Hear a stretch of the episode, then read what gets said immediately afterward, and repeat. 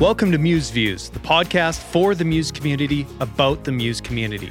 Muse is a nonprofit education networking group for users of the Meditech electronic health record system.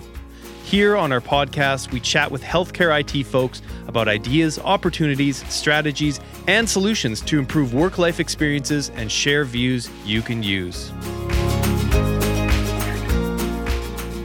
Welcome to the podcast. I'm your host, TJ Temple. Thank you for joining us today. Today, we welcome a special guest from Meditech that is very well known among the Muse community. I'm pleased to welcome Meditech's Senior Vice President, Hoda Sayed Friel, to the podcast. During her 37 year tenure at Meditech, Hoda has charted Meditech's strategic direction, overseeing evolution of Meditech EHR to optimize the customer experience. She established a Meditech professional services group, which provides services to help clients optimize and demonstrate value from the Meditech EHR system. Hoda has a passion for pushing the adoption of EHR technology and using the data within the EHR to improve safety, quality, and efficiency of healthcare on both the national and local levels. She has consulted with national leaders and served on multiple work groups to push these passions from a policy level. Many of the listeners will recognize her voice from her contributions to the Muse communities, including several keynote speeches and addresses at conferences. Join me as we talk to Hoda about exciting things going on at Meditech what policy items are impacting the EHR landscape, and how the Meditech Muse relationship shape both organizations. Hoda, welcome to the podcast. TJ, thank you. I'm delighted to be here. When we get started here, I doing some research for your bio there. I, I didn't realize that you were a uh, former medical technologist, and uh, that's how I got my start as well. So that makes a lot of sense when it comes to your passion for data and genomics and all those things. So that was kind of an interesting uh, thing we have in common. Yeah, I was able to translate uh, my work as a medical technologist and working into the healthcare experience to Meditech. So definitely that strong value that we got in school, TJ, of learning all the ins and outs of uh, clinical disease really um, came into play in designing EHRs. Yeah, that's cool. Very cool. Glad to have that in common. So obviously over your 37 years you've had, you know, lots of different areas of responsibility and I know one of the areas was you're responsible for strategic direction. So, kind of talk to us about that role and what strategy do you feel was the most significant and why? Yeah, so I started the product manager group several years ago. I can't even remember how long ago. And it was really to make sure that when we developed our products, that we actually understood not only what the user was going through, but sort of the challenges that they were going through as they delivered healthcare. So some of the most significant things, um, there are many things over that, that tenure of, of, of strategy, but some of the most significant things were just creating the web user interface. I think we wanted to make the experience with the EHR a lot easier, a lot faster. And knowing that our healthcare givers are, are mobile, wanted to make it mobile as well. So that was a really significant thing. It's significant also with respect that we started using technology that wasn't developed by Meditech. So the impact of that was really huge and really is propelling some of the newer things that I'll talk about a little bit later. The other area was with clinical decision support and using surveillance. Um, surveillance allows us to like sort of monitor the problems and predict some of the things that might happen to our patients before they happen and, and take some corrective action uh, in doing that. So that was huge. The other area was, as you mentioned, analytics. Um, business and clinical analytics, again, was developed, you know, with my team trying to use, you know, now that we were collecting all this data, what are we going to do with it? How do we provide insight into operational and, and clinical things that we need to pay attention to? So that was huge. And then the other part of this was using the analytics for population health. So we all know that we need to manage large populations for chronic disease management, to look at social determinants, all of those things. So, business and clinical analytics, along with population health and the dashboards that we created, are, are critical to, to doing both of those things. And as you mentioned, genomics, that was has been one of my passions. And I think I've been talking about genomics for probably about 15 years before it became um, vogue. And, and I'm sure many of the listeners have heard me sort of talk about it in, in some of the, the presentations at Muse. And it's finally mm-hmm. come to light. And I can't underscore the importance of moving into this arena and providing tools for our, our clinicians to actually use them in, in the course of care. So being able to, you know, pinpoint the right treatment plan for a patient based on their genetic makeup is huge. Mm. And, yeah. you know, I'm glad to see that this particular product is finally taking traction and we have several customers um, using it already. So that brings a lot lot of joy and a lot of accomplishment and, and making sure that, you know, those things that you spent time developing are, are really being used by our clinicians. Yeah, yeah, we've had two guests on the podcast talk about genomics, and it's been really interesting what they're doing with it. Um, one of them was the CMIO at Golden Valley, you know, a smaller hospital here in just north of me in Missouri, and and they're doing some really interesting stuff for a, a small community hospital with genomics. So it's that's exciting. Yeah, it is exciting. I think, you know, what we really try to do at Meditech, you know, we're we're so committed to the community hospital base and the rural hospital base that we want to bring these sophisticated tools into those environments. So we're mm. not just, you know, creating these tools for the large academics and so forth. We're creating it for the Dr. Bill Daly's at at Golden Valley, you know, 50 yeah. bed hospital, you know, in Missouri. Right. So, you know, that I think we take a lot of pride in being able to create these sophisticated tools for that particular audience. Yeah, and you mentioned the web-based uh, nature of, of the new Expanse product. You know, it's been really exciting to see from Magic all the way up to Expanse now. And you know, I just came off a, a go live in another site, and and they actually had the web nursing tool. Mm-hmm. So you just keep expanding that you know that web platform, and I, I really think that's giving you guys a you know a foothold in the industry and put you ahead of some of those others that are you know still kind of client based. So that's that's very cool. Exactly. And it really is laying the groundwork for some of the future things that, that we're doing as well. So, um, you know, moving to the cloud is a lot easier when you're web based than when you have to move all of your proprietary software um, into another environment. So I think it, it really did lay the foundation um, for a lot of things to come. And, you know, again, we're using not only web based tools, but other tools that, you know, are more at our disposal. So we don't feel like we have to invent everything that we do any longer longer. You know, certainly we were pioneers in that area, inventing magic and inventing mumps. and certainly there, you know, magic's still alive and mumps still alive, but there are more sophisticated tools that are at our disposal that we'll take advantage of. Yeah, great. Very cool. So let's let's uh, shift gears into another one of your your kind of creations here in professional services. Talk to us about the current state of professional services in Meditech and what you see going in the future. Yeah, so you know, professional services was created because we wanted to take have our customers take advantage of all these sophisticated tools, and they needed more help than they might have had from their own pool of people in their IT departments and and nursing and physician departments. So we created professional services to give them that jump and that leg up to use these more sophisticated tools, and we've had a lot of success. Now, pending my retirement from Meditech, it kind of caused us to kind of sit back and, and think about sort of the future of professional services. And what we decided to do is not make it go away, but actually just reorganized it. So we moved, you know, Janet DeRoche and, and Doug Elaine and, and um, Joe Coughlin and their teams that did professional services into the implementation and client services group. So we'll continue to offer those services, especially around surveillance and MIPS reporting and, and BCA and dashboards and, and so forth and optimization. So they'll be sort of moved into the other groups, but they're definitely not going away.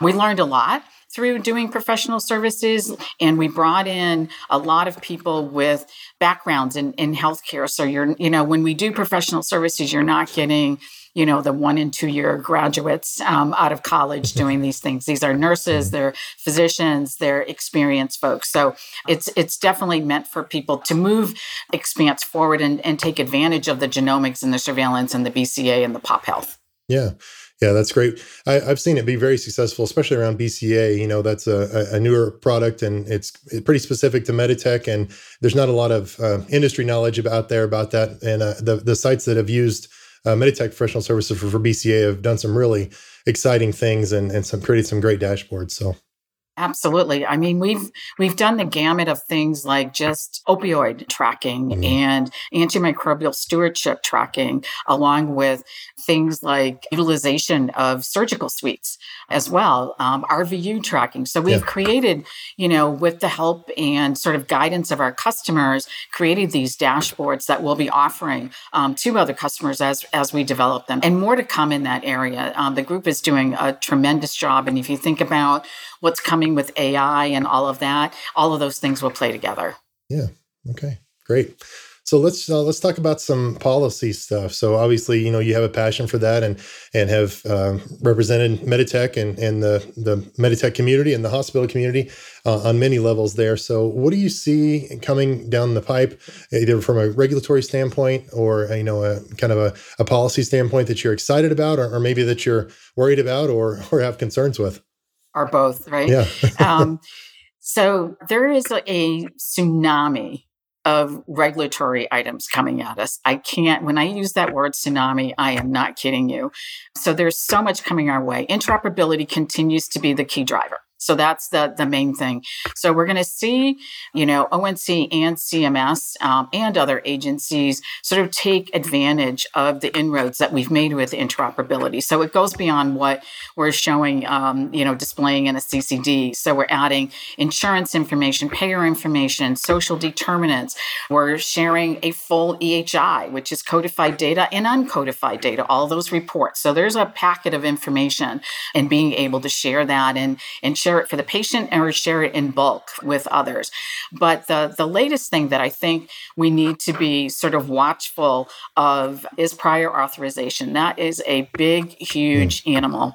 Yeah. Um, because it not only involves the payers, but it really makes us think about the workflow in getting pre-authorization for for treatment and who does it, when do they do it, how do they do it. So it's it's pretty big. Along and so there's the workflow part, which I think is actually harder than the technology part of it. Right. So implementation guides are out there already for this, but it's really, you know, sort of working it into the workflow and doing that. And then really big, big major changes on clinical decision support algorithm. Mm-hmm. And not just the ones that are produced by AI. Certainly AI is going to be the sort of the driver of putting some controls on it and making sure that when people are getting decision support messages that they understand the derivation of those recommendations that have been made. But it goes just, like I said, beyond just AI, but all the clinical decision support. I talked about surveillance. I talked about um, BCA and some of the things that we do there. It's going to regulate all of those things. So we have to be prepared. So ONC released this HTI 1, and there's going to be an HTI 2. So, this area of clinical decision support sort of is going to be all consuming for us. And, and, you know, we have a whole team of people keeping a, a watchful eye on this and releasing guidance as we get through it all. Okay. Great. Yeah, I've always appreciated Meditech's. Like you said, you have a dedicated team and dedicated section of your website that's all regulatory, and you know have all these updates, and you can subscribe to the page. And you guys do a good job of making sense of sometimes you know thousand page documents and just getting us what we need to know. So it is very hard to navigate, and we're, we're glad we have a vendor like you that helps us kind of weed through all that and and make sure we're compliant. So yeah, thank you, thank you. That's good. So let's talk about Muse a little bit. Let's uh you're 37 years at Meditech and now it's 40 years of Muse. So you've you've almost had the same kind of yeah. longevity in both areas there. So as we kind of move into celebrating this at the conference that's coming up next next month in June, tell us some of your, your memories, what sticks out in your mind, whether it's uh, people you've met along the way or a special conference that you attended or anything like that. Yeah, so I love Muse. It was always one of my favorite venues and events to to both attend and and present at. I remember, I think, sort of participating in Muse in the late 1990s. So mm-hmm. that's um, that's how old Muse is, and that's kind of how old I am too. So we don't want to talk about that. But I enjoyed connecting with the customers face to face. It's mm-hmm. you know, it wasn't via tasks, it wasn't via conference calls when they were unhappy about something, but it was face to face and getting to know you know the customers and and having them get to know us too as people and not just the vendor. Mm-hmm. i think that was the the major part of muse is that relationship building. And and what i saw happen over you know the the 37 years is it moving away from just the um, stickies on the wall and, and voting on in the peer group sessions on voting on enhancements and and the arm wrestling that went with the Meditech folks and the representatives as well as each other and the peer groups as to what was going to make the list. So that was mm. always what was going to be the, the top 10. So I've seen it sort of move from that to how to help Meditech's product evolve in a more strategic way versus let's change this field in this dictionary or let's add this prompt on on this screen. So mm-hmm. I think, you know, having the the users basically let us know, you know, the problems that they're facing and the things that they need us to address on a more global basis, I think really was the value of Muse. The other value that I found is when we did, and, you know, I did this on many occasions, present Meditech strategy and vision is to kind of get the audience feedback from mm-hmm. from that were we headed in the right direction were we solving your problems were, were we helping you with the things that we're doing and in some cases, it was yes. In some cases, is you know, I'm not dealing with that right now, mm-hmm. but I thank you for thinking about it for us you know? So genomics falls into that that category you mm-hmm. know? I'm not dealing with it right now but you know thank you for for looking forward and doing that.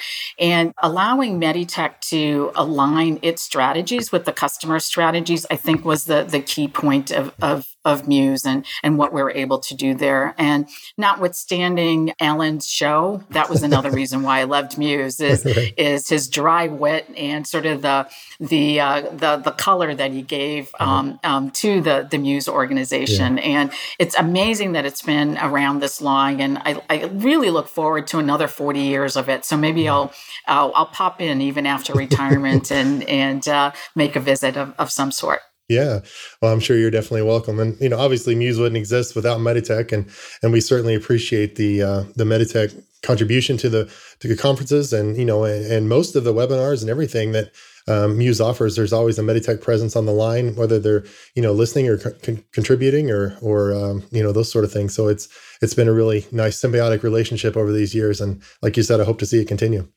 Yeah, definitely. And I think it's a different atmosphere than other users conferences. Yeah, definitely um, different. It's different than Chime. It's different than than other things. So mm-hmm. basically, this is one of the highlights, you know, for for Meditech um, attendees. And you have some good speakers coming up this year. So I think it'll be a, a great conference. Yeah, I hope so too.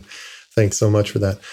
So, Hoda, as we wrap up, um, I always like to kind of end on a personal note and ask something that's going on, or, or uh, you know, what you're into these days. But you've mentioned it a couple times here. There's been a rumor about your, your retirement. So, tell us what's going on with that and what's next for you.